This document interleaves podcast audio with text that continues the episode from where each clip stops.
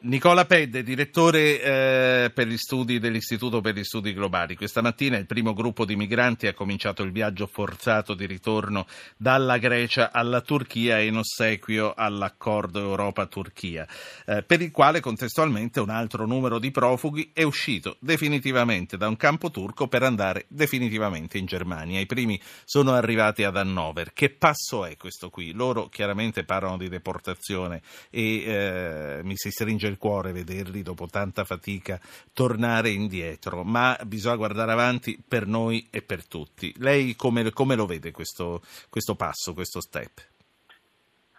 Io capisco chi ovviamente eh, vede nei rimpatri un, uh, un'azione disdicevole, soprattutto dal punto di vista del rispetto dei diritti umani. È sicuramente una delle, delle peggiori azioni che possa eh, essere fatta nei confronti di chi fugge da guerre, da crimini. Il problema è che la crisi va affrontata eh, attraverso strumenti concreti, attraverso strumenti che possano dare una eh, certezza nelle relazioni tra i paesi che gestiscono i migranti nel lungo periodo.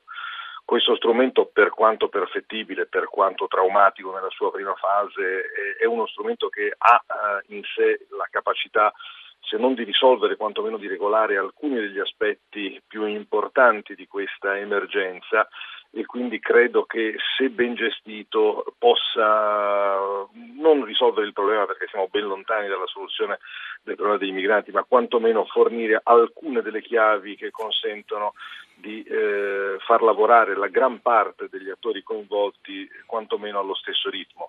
Questa era una, credo, delle necessità più impellenti in questa fase, ed era assolutamente necessario avere la Turchia dalla nostra parte, avere la Turchia eh, in una funzione di eh, cooperante della gestione degli, del, del fenomeno migratorio, e non in una posizione così ambigua o comunque così criticata come è stata quella degli ultimi mesi. Che cosa... Tutto sommato guardo con ottimismo agli sviluppi di oggi. Che cosa sappiamo del rispetto dei diritti umani nei campi di detenzione nei quali comunque vengono riportati in Turchia, dove dovranno essere di nuovo identificati e eh, dovranno avere il lascia passare per l'Europa oppure il rimpatrio definitivo da dove sono venuti? Eh, questo è forse l'aspetto più, più delicato, nel senso che sappiamo quello che dice la teoria dell'accordo, non sappiamo quello che dice la pratica della gestione. Eh, sicuramente ci saranno informazioni controverse nel corso dei prossimi giorni. Onestamente non mi aspetto che la Turchia sappia gestire sin da principio questa procedura nel migliore dei modi, e, e temo quindi che le notizie, quantomeno nella prima fase di gestione, non siano tra le più incoraggianti. Credo molto nel, nel, nel, nel sostegno della comunità internazionale della Turchia in questo, anche perché è un, comunque un'azione sulla base della quale si giudicherà un po' la credibilità dell'Unione Europea e della comunità internazionale in senso più ampio. Quindi credo sulla capacità e volontà soprattutto del governo, dei governi dell'Unione Europea, di fornire quell'assistenza di cui la Turchia avrà assolutamente bisogno per risultare credibile. Um, l'ultima cosa che eh, vorrei da lei, una valutazione sulle parole dell'ambasciatore Staffan de Mistura riguardo ai prossimi giorni della Siria. Lei che cosa si aspetta? Che cosa si aspetta da questo voto e che cosa si aspetta sulla eventuale partenza oppure no di al-Assad dalla, dalla presidenza?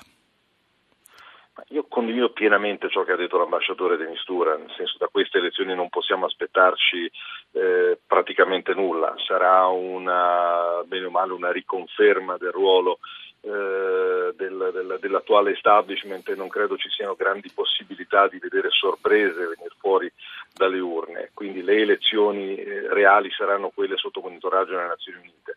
Ci sono degli aspetti importanti, tuttavia, che vanno sottolineati in concomitanza di queste elezioni. C'è un documento fatto circolare dalla comunità alawita che eh, di fatto chiede una transizione che non preveda la presenza di eh, Bashar al-Assad alle, eh, a capo dell'esecutivo, e questo, per quanto sia difficile giudicare la rappresentatività di quelli che hanno sottoscritto questo documento, è comunque un segnale importante, ed è un segnale importante che va in direzione di quello che dicevo prima, cioè impedire che ci sia una manovra all'interno dell'establishment di fatto per ricreare se stesso sotto nuova forma. Professore, allora, eh, Nicola Pedde, veramente una parola per concludere il discorso sulla Siria, e poi passo a parlare di pensioni.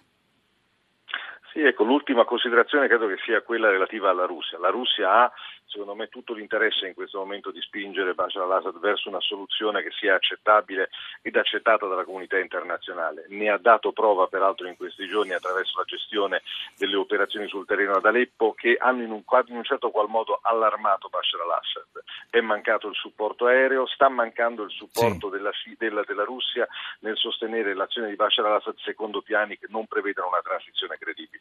Professore, grazie. Nicola Pedde è direttore dell'Istituto per gli Studi Globali.